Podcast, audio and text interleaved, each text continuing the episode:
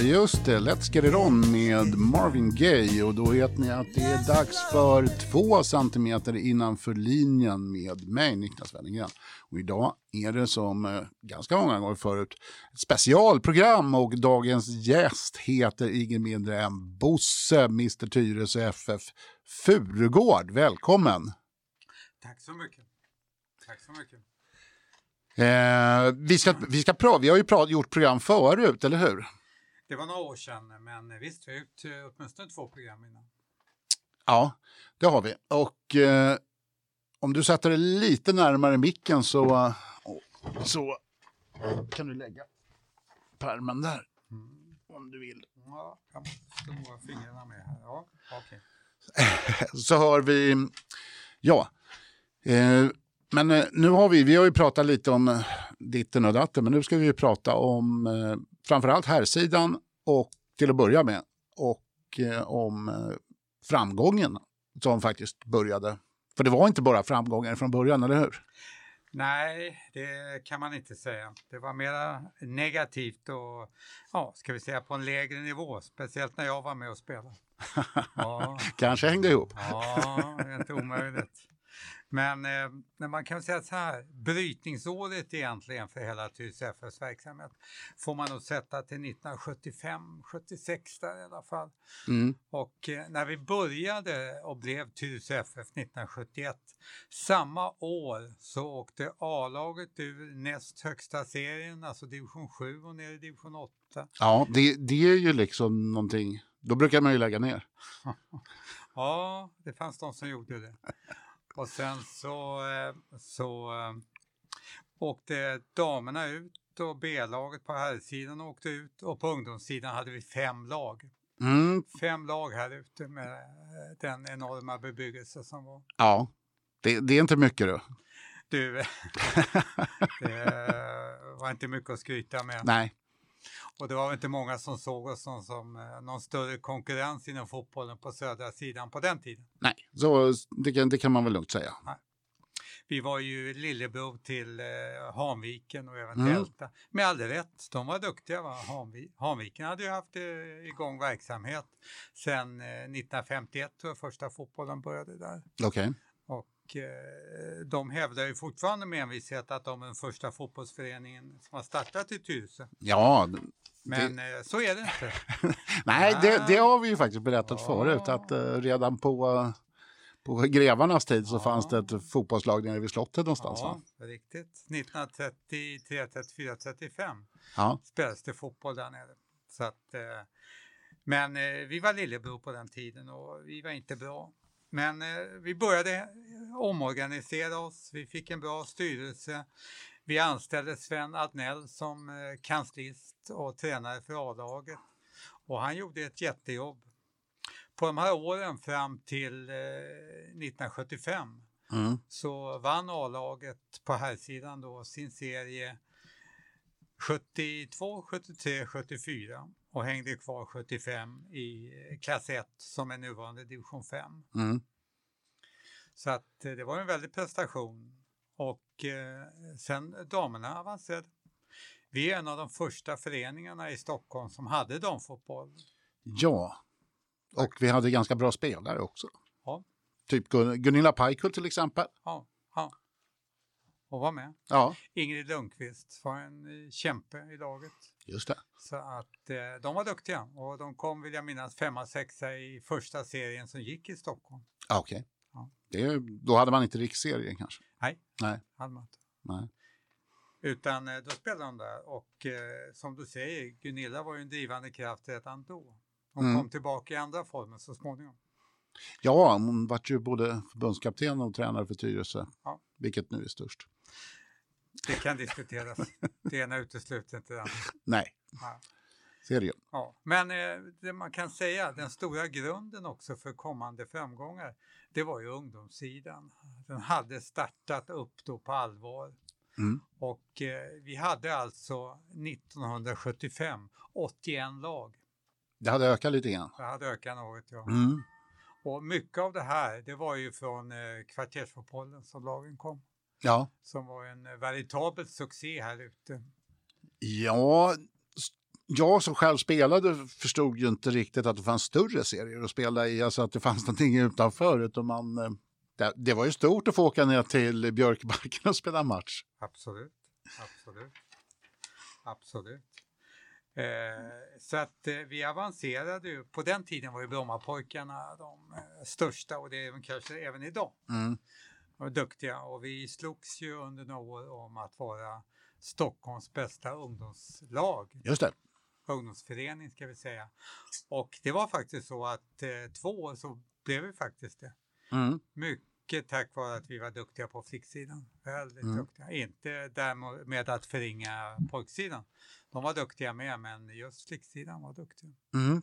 Om man, de andra som, Brommapojkarna har ju också en bra, säkert en bra damsida, men de är ju inte, de har inte riktigt varit i topp och in, i framkant på damsidan.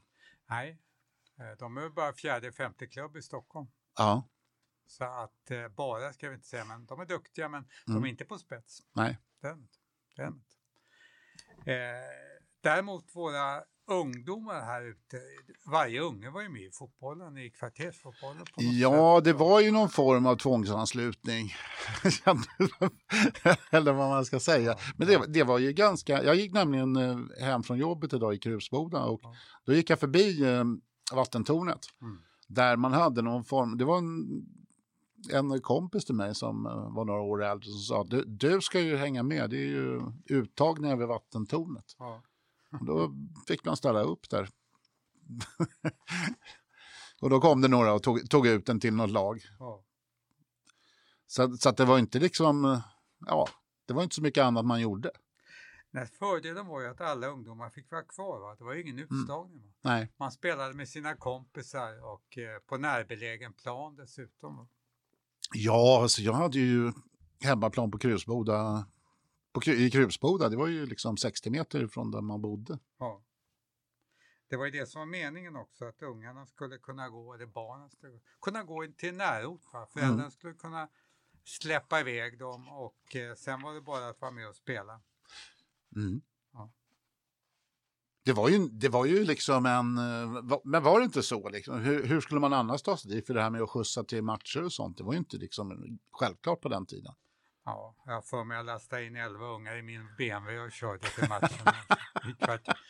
det här är väl preskriberat nu? Ja, ja det, det, det, är ingen som kommer göra en anmälan. Ja, Nej, jag, jag, minns att vi åkte på um, Kåre Svanholms uh, flak när vi skulle spela långbortamatch mot uh, Tyresö, på Tyresö skola där. Ja, det, var, det var inte direkt bältestvång.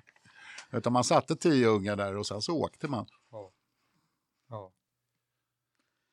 Så att, eh, att eh, eh, det var andra tider, men många ledare ställde upp med bil och föräldrar mm. var med och det var folkfester. ja. Avslutningarna i Forellen glömmer väl ingen som var med. Nej, nej, nej. Man fick en glass och sen Kalle Anka-film. som bättre än julafton nästan. Oh. Så fick man ju en plakett också. Oh. Ja, det var det ju. Men för A-lagen då? När man då kommer ja. upp i, i i serierna. Vad, hur, är det, hur ligger det till med dramatiken? Ja, dramatiken var ju ganska stor under några år. Vi, eh, både upp och ner faktiskt. Mm. Jonny Nilsson kom ju som tränare här efter Sven 1975 och fick ta över en, ska vi säga, en blandning egentligen, gamla spelare och så unga. Namedroppa gärna. Vem? Namedroppa gärna. Ja. Jag minns att det fanns en mål, målvakt som hette Kurre. Kurre Stenberg. Ja. Just, det. Ja, just det. Som han tyckte var jäkligt bra. Ja. Han värvade vi från Bollmora FF. Han och Arne Widor. Arne också ja. Ja. Det kom alltså talanger, eller talanger, spelare runt om. Det flyttade in folk, Roffe Nyström, Björne Hammar och så vidare. Det kom tjejer runt om och ville spela med oss och mm. dök upp. Och, så det blev ju starkare och starkare. Va? Det tog ju något år innan eh, Jonny fick ordning på det här. Va? Men eh, eh, efter ett par år så lyckades vi då avancera upp 78 till eh, division 4. Det, när, när började det dyka upp eh, egna produkter egentligen? Ja, ska vi säga det att de första talangerna som började komma med det var ju redan 70 576 börjar man få pröva på i B-laget och sånt. Mm. På. Uffe Jonsson var ju en av de första som fick komma upp ja. och pröva på. Han var inte, han var inte mer än 16, 15, 16? Nej. Nej. Nej. Han fick börja pröva på. Och sen kom de ju vart efter våra egna talanger och, och eh, eh det var ju resultat ofta av bra verksamhet på Sankt Erikskustssidan. Vi hade ju väldigt starka lag hela vägen mm. egentligen. Va? Ska vi säga, får man väl säga 57 var de första starka med Rolf Öckedal som hade. Ja. Och 58 var väl kanske, ja var också bra, det är en, en del duktiga spelare, Kenta Gustafsson. Eh, Danne Lejon som eh, får man säga vad man vill om. Han, ja, han, han var färgstark i alla fall. Mycket färgstark. Ja. Men han var, han var ju en idol bland oss som var yngre. Ja. Det var, alltså, det var han ju, för alla, alla visste ju vem Danne var. Kanske inte enbart hade att göra med att han hade rött hår, men han, det var ju en kul jävel. Ja, han hade många, många positiva saker. Ja, det hade han ju. Ja. Och nu är han innebandytränare. Ja, ja, han har varit elitdomare också. ja. Nej, men det var härliga killar som kom upp där, Kurta Fredriksson och de som var med mm. på 68. Sen kom 60, eller vad hette det, 59-sidan och det är väl där egentligen de breda kretsarna börjar. Ja, just det. Eh, där vi hade 11 bra spelare i varje årgång. Mm. Ja. Tidigare kunde det vara enstaka Benke Järbrink och Björn, hans brorsa Björn och de här, men mm. det var inga hela lag. Nej, men, men i 59 så hade man eh, Peter Johansson, numera Dahlgren. Ja. Dennis, Backes Johansson. Dennis Johansson ska vi inte glömma. Ja. Torbjörn Backesten. Ja, Torbjörn Backesten, Tommy Neidefelt och de här killarna. Ja. De kom och dök upp och utvecklades. En del, mm. del blev A-lagsspelare, mm. andra B-lagsspelare och en del blev ledare. Så att, eh, det blev. Och sen ramlade det liksom på. Sen kom 60-grabbarna och eh, var hyggligt bra. 61 var bra, 62 och så vidare. och så vidare. Vi hade ingen svacka egentligen i åldersklasserna. Va? Nej. Utan det fortsatte ju det här under många år. Och eh, jag tror till och med idag har vi en hel del duktiga ungdomslag. Även om jag inte följer dem lika noga idag. Nej. På den tiden var man ju såg alla matcher. ja, och det, var, det kändes som det var match jämt. Det var, det var match jämt. Ja. Alltså det, det, det, måste det ju ha varit för, eh, för framförallt för er som var ledare. Ja. Och, eh, som, för du var ju både tränare och satt i styrelsen. Mm. Förutom att du skötte Folksam också. Ja, ungefär så. Ja, fördela tiden jämt. Ja, det gjorde jag nog inte. Det var nog, det var nog inte så mycket Folksam som styrelse. Törs man väl säga nu efter pensioneringen. ja. Ja. ja. ja. Det var tidigare. Ja. Och, eh, alltså det, det, som också var roligt är att damsidan kom upp. Damsidan var ju inte så eh, känd och inte så många som eh, föreningar som satsade på. Men vi satsade tidigt på det hela och det var ledare som Henry Wahl och Kenta Hallgren och mm. eh, Göran Ottosson, Leif Ahlgren och de här, Harry Eriksson ska vi inte mm. glömma, som eh, drog upp hela damsidan och flicksidan. Va? Mm. Så att eh, vi blev starka där och därur kom ju duktiga damspelare. Ja, för, för så var det ju när man, när man blev äldre så gick man ju, man såg ju damlagets matcher lika mycket som man såg herrlagets matcher. Det var, och det, det var ju ingen skillnad. Nej, det var, ju, det var ju våra spelare ja. helt enkelt. Ja. Lika, lika, kul att se dem. Och det, som du säger, man träffade samma personer där ändå nästan. Ja, det är just den eh, själva den andan då som, som väldigt många som man mötte faktiskt ogillade väldigt mycket. Att vi var så liksom eh, det var svårt att komma hit och ta poäng och det var liksom jobbigt och, för att vi var så sammansvetsade. Ja. Nej, det var svårt att möta Tyresö, det vet jag. Eh, många, många faktorer som spelade in. Mm. Men eh, sen här eh, 76, 77, 78 då började vi få verklig reveny av våra ungdomsspelare. 78 då var vi 19 år, 59 va? Just det. kom Dennis upp och Uffe var ju uppe redan. Mm. Och Torbjörn Backesten eh, tog en sväng via Hammarby och kom tillbaka. Och, eh, så att eh, där kom de ju. Och sen kom 60-grabbarna upp. Men eh, det vi gjorde då det var ju att vi vann vi vann ju division, eh, eller fem egentligen, klass 1 då. Ja. Det gjorde vi 1977 Mm. och gick upp. Och eh, då var det faktiskt så att eh, vi hade lite tur får vi säga. Hade vi det? Ja, vi hade lite otur med skador och andra domar och allt men det Ja. visade sig att det är enda gången i vad jag vet i historien som tre lag har gått upp. Jaha, De tre bästa och vi kom trea i serien. Alltså. det är ju makalöst. Ja. och på den här tiden ska vi säga då, då spelar man sina matcher på Trollbäcken för det fanns ingen bollmravall att spela på. Nej. Utan det var, det var en grusplan eh, där parkeringen ligger nu. Eh, Det var en grusplan som var en elvamanna då med ett omklädningsrum som var från 1800-talet. Och, Ja, eh, herregud, inga fönster. Nej, vad hette det? Jo, Baracker. jo, men det fanns fönster men de var igenspikade. Ja, okej, var det så det var? Det var väldigt mörkt där inne. Ja. det, det gick ju med. Det hände ju till och med att A-laget spelade. Ja, ja visst, på de första, matchen, de första matcherna gick ju alltid på grus, Ja, ofta. oftast. Ja. Om man inte mm, hade tur att få ett, en bortamatch mot någon landsortslag. Ja. Film eller någonting sånt där. Just det. Norrtälje Vargarna. Ja, Ja, de, där spelar de året om. ja. Ja. Nåja, tillbaks till 77 och då var det vilka var det mer som gick upp? Ska vi säga. Om man, för det är ju alltid en, tids, vad heter det? en tidsmätare för att se vilka andra lag man hade. Jag, jag minns att min första match jag såg, det var mot Mälarhöjden. Och det var väl någonstans i klass 2. ja. Kåre Johansson var, tog med oss dit. Eh, Huddinge vann serien Mm. och, och eh, eh, vi mötte dem i seriefinal borta i Huddinge kommer jag ihåg och en av våra spelare, ja, jag ska inte nämna vem, fällde deras forward längst ut i straffområdet med en minut kvar vid oavgjort. Det tappade vi seriesegern på. Aj då. Ja. Det var en av 59. Ja, okej. Ja. Hette han möjligen Ulf? Nej, han gjorde inte det. Han gjorde inte det. Nej, vi lämnar det därhän. Ja. Det är förlåtet. Ja. Ja, sen var det Rågsved som... eh, Ja.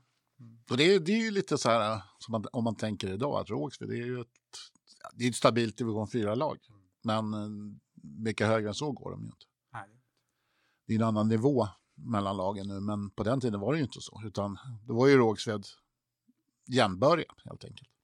De var jämbördiga, de var Mm. duktiga. De hade ju eh, också ett nybyggarsamhälle i Rågsved, flyttade in mycket folk till Rågsved, Hagsätra. Mm. De Ja, det var det. Tuffa matcher med. Oh ja, oh ja. Det, det, det är faktiskt så att jag har kontakt med han som jag alltid markerade, eh, Micke. Ja, oh ja, fortfarande. Ja, Och det, det, han, han tycker också så här att det, det var inget roligt att komma ut hit. var vi för bra eller? Ja, de, de såg, ja, de kom ju från betongen lite mer. Även om vi hade betong här också så var det ju mycket, det var ju rätt mycket mer natur. Om man säger så, och ingen tunnelbana. Utan, eh, nej, de, de, det, var, det var kämpigt. Ja. Ja, Eh, man kan säga så här, damerna, vi får inte glömma dem. Nej, det ska vi inte eh, göra. Var nyuppflyttade i division 3 ja. och eh, blev trea där. Så att de började komma upp verkligen. Mm. Ja. det kan man säga. Och eh, det var väl eh, strax efter det som vi gjorde den där berömda resan till Berlin med fyra lag. Ja. Var det bara fyra lag? Ja, vi hade fyra lag. Eh, vi hade en eh, vänortsförening Från Our Sports Club? just det, Ja. i, i Berlin och där åkte vi med fyra, vi blev inbjudna med fyra lag. Damlaget Mm. och eh, juniorlaget 65orna och 62orna. Kommer du ihåg det? Vi bodde hemma hos familjer. Oh ja, det, det är, jag brukar dra upp den där, det är helt otänkbart att man gör en sån resa idag. Min, min farsa sa så här, vad kul, ni ska åka till Tyskland. Och vi åkte dit, vi var ju tio år gamla, och, eller tio eller elva år gamla och åkte dit i en vecka utan några föräldrar. Ja. Och det gick ju ganska bra. Det gick väldigt bra. Jag tror att det var en upplevelse för alla som var med. Ja, ja men det var det ju verkligen. Dessutom vann alla lagen sina turneringar. Det var så, för jag, Ja. det som jag minns mest, vi var ju ganska överlägsna mot dem som vi spelade, men det berodde ju nog ganska mycket på att de inte spelade elva manna utan de spelade nio manna. Och bara för att vara, vi var gäster så, så fixade de elvamannaplaner och det passar väl dem inte kanske sådär jättebra. Men eh, det var en upplevelse man aldrig glömmer. Framförallt eh, besöket på uh, Olympiastadion. Ja. Med Ben och Magnusson. Just det. vi var, det, som, det var väl till och med så att eh, vi fick ställa oss upp. På, så applåderade alla åt oss ja, i pausen. Jag, jag, tror att det var så, ja. Och så kom Ben upp till oss efter matchen. Ja, för det var ju det, det, han kom väl upp till uh, själva turneringen i sin BMW. Och delade ut autografer. Ja. För att vi hade några föräldrar som hade ordnat det. På ett, de tog sig in i omklädningsrummet. Ja. Och ja. precis när vakterna skulle ta dem så ropade de så här, nej men vi känner Benno och Benno tittade bara och sa, ja men det är lugnt, det är mina polare. Som han hade ju aldrig sett dem förut. Nej. Och på den vägen var det. Sen kom han. Ja, det var en trevlig kille. Du. Mycket. Ja. Mycket trevlig. Och jag hade en hel väska hem med, med eh, första priser och dylika saker. ja, det var, fi, det var fina pokaler. Mycket. Minns jag, åtminstone den som vi vann var fantastiskt fin. Ja, vi ska fråga Robban var de står nu. Ja, jag har sett den. Ja, nu, nu är det ju ombyggnad där. Ja. ja. ja. Um, vad hände sen då? Sen var det alltså division 4 och då ja. började ju liksom det blev bra motstånd. Då blev det bra. Ja, mm. Och då blev det ju resor också. Mm. Eh, området utvidgades ju, det blev ju eh, lite längre och lite skojigare. Och ja. så C-systemet stod ju inte ut på det sättet som det gör idag. Va? Utan, eh, Nej. Eh, division, allsvenskan var ju högsta serie och division 2 var ju näst högsta faktiskt. Mm. Ja. Så det här var ju nivå 4, det vill säga det som är division 3 idag. Fast eh, det är väl... Division 2. Ja, jag menar division 2, förlåt. Mm. Och då mötte man lag som, ja, Visby pratade vi om innan vi satte igång. Ja. Visby mötte vi tidigt i division 3. De mm. hade ju Bosse Pettersson som tränare. Just det, spelande det var... tränare. Från början? Ja. ja. Det var alltid en upplevelse. ja, det kan man säga. Han var inte, det, jag har för mig att han drog ett rött när, när vi mötte dem, när Tyresö mötte dem på Trollbäcken. Ja, det gjorde han kanske. Men eh, så småningom vann vi fyran där. Och, mm. eh, efter ett par år och eh, gick upp i trean. För det var, för det var väl så att eh, det var ganska nära att eh, Tyresö åkte tillbaks ner i klass 1. Man låg väl ganska risigt till, eller var det inte missminner Jo, eh, så var det. Ja. så var det tyvärr. Vi hade, vi hade ett år där med mycket problem. 1977 var det va? Och mm. Pritt Pern var tränare och han hade inte speciellt roligt. Alltså, eh, dels var han sjuk mycket, mycket skador. Och, ja, han kom aldrig in i gänget med grabbarna av olika anledningar. Nej. Vi var ju på Malta bland annat på träningsläger men, ja, men det funkar inte bara. Vad hände på Malta? Ja, det är censurerat. det hade ju en ganska saftig historia om jag har förstått det hela rätt. Även om jag inte var med själv. Ja, jag var med. Ja. Nej, det var inte så farligt. Det var några frikvällar några... Alltså Malta är väldigt speciellt. Mm. Speciellt om man kommer som ung fotbollsspelare till Malta och inte har varit ute kanske så mycket i svängen. Nej. Ja, det var några som inte riktigt eh, ett par kvällar förstod liksom vad det gällde. Att man skulle gå och lägga sig tid? Nej. Nej. Och vid rätt tillfälle. Mm.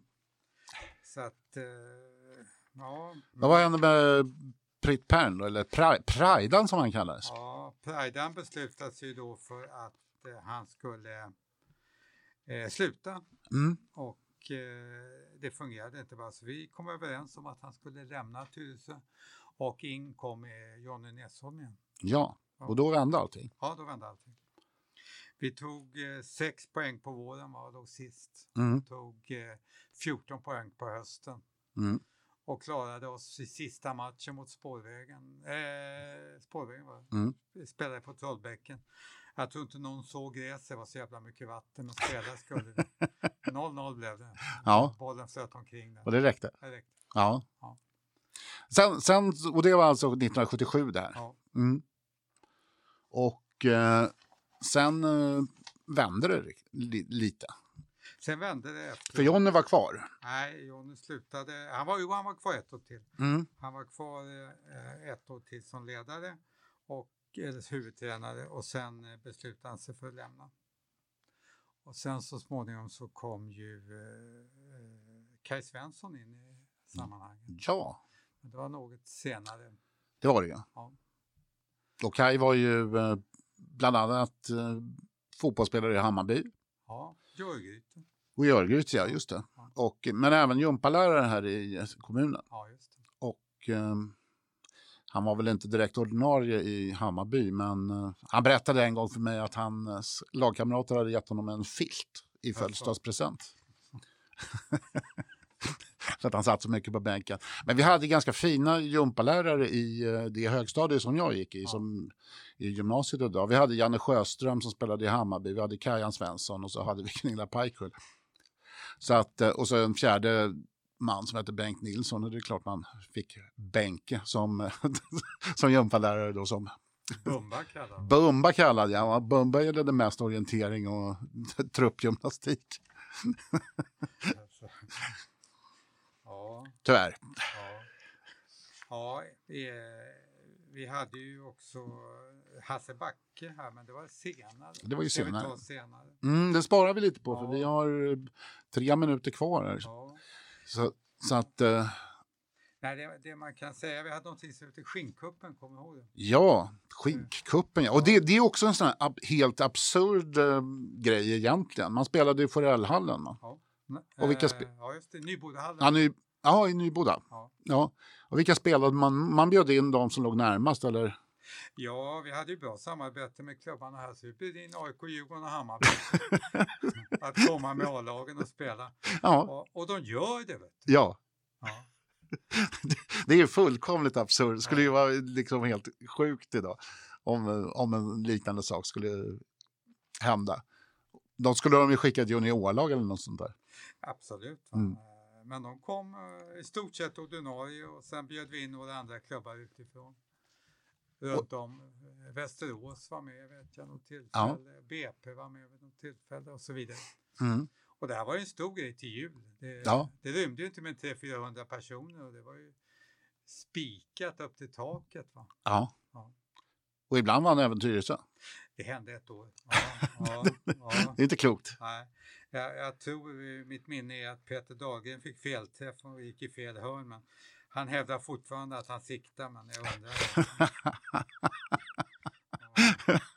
ja, det, låter det vara osagt ja. så ingen skugga över Peter. Nej, absolut inte. absolut inte. Nej, det var ju stora saker och eh, vi hade många ungdomsturneringar. Vi mm. hade ju ST-cupen började ju på den tiden. Ja, den gjorde ju det. Och eh, Ja, kom, det, det var ju eh, Stockholmstidningen Cup. Precis, mm. för det var ju en eh, ganska kortlivad tidning på den tiden som Socialdemokraterna och eh, några, vad heter det, ja, backare eh, körde igång. Ja. Men, men den fanns inte så många år. Som tur var så funkar initialerna fortfarande. Stora Ja, precis. Ja. Nej, men det vi hade fått också, det var ju en stark styrelse va, som eh, bidrog väldigt mycket till att det här gick att genomföra. Ja. Uh, Uffe Lundqvist hade ju kommit som ordförande. Och, mm, och han var ju var han idrottsminister redan då? Eller? Ja. Mm. In, fall var kommun, kommunstyrelsens ordförande.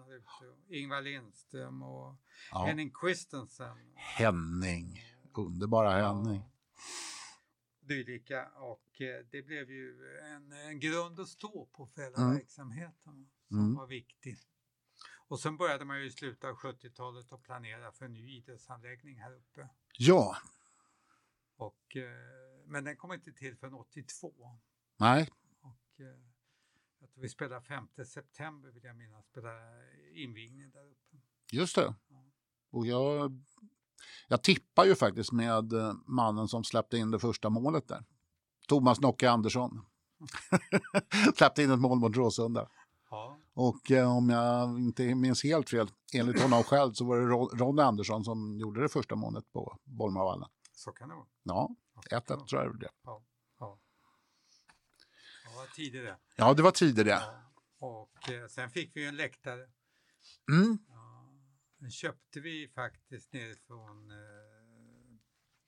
Småland, från, eh, vad heter de, motorcentret där nere. Mantorp? Mantorp, Mantorp eller Anderstorp? Nej, Mantorp köpte mm. den för, för 40 000 tror jag, fick en helt ny läktare. Hoppla! Ja. Och sen så byggdes eh, det en del på den ja. av eh, gymnasiet sen va? Bygglinjen byggde, läktare, byggde taket. Ja. Byggde in det. Snyggt. Ja. ja. Eh, ja, det var tidigare, fram till dess. Fram till dess ja. Ja, och eh, det här är alltså Tyresöradion 91,4 MHz, programmet 2 cm innanför linjen. Och jag sitter här och försöker pressa Bosse Furugård på alla detaljer från, alla smaskiga detaljer ska vi säga, från eh, åren på 70-talet. Eh, vi kommer att återkomma om eh, några veckor med ytterligare avsnitt om eh, hur det gick för TFF att eh, komma uppåt i serierna. Eh, jag tackar för mig och du tackar för dig Bosse. Tack för mig, trevligt. Jätteroligt. Vi avslutar med lite musik tänker jag. Det var väl så att det var lite proggetid på den här tiden så vi kör lite Hoola Bandoola. Det funkar väl? Juanita, som var en jättehit, konstigt nog, på Svensktoppen tror jag till och med. Ja. Så vi avslutar med den. Du har lyssnat på 2 cm innanför linjen på Tyresöradion 91,4 MHz. Här är Hoola Bandoola. Han var en av många hundra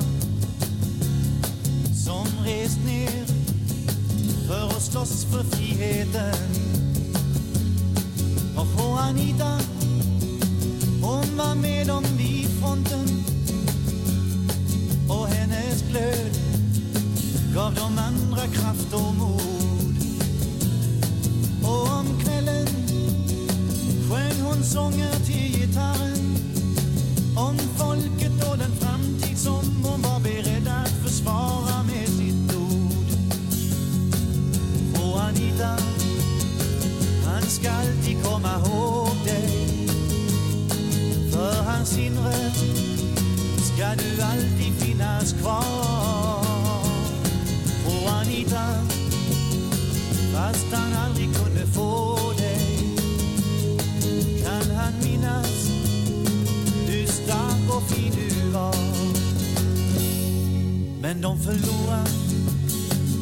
För fascisterna var starka och han får hem med bara bitterheten kvar.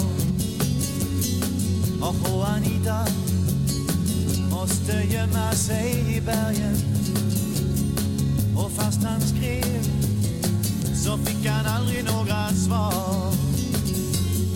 Men åren gick och också hjältar blir gamla de får hoppas att de yngre vill ta vid. Och han blev gift, han fick söner och döttrar och hans tid med Juanita blev liksom en dröm ifrån ett annat liv. Men Juanita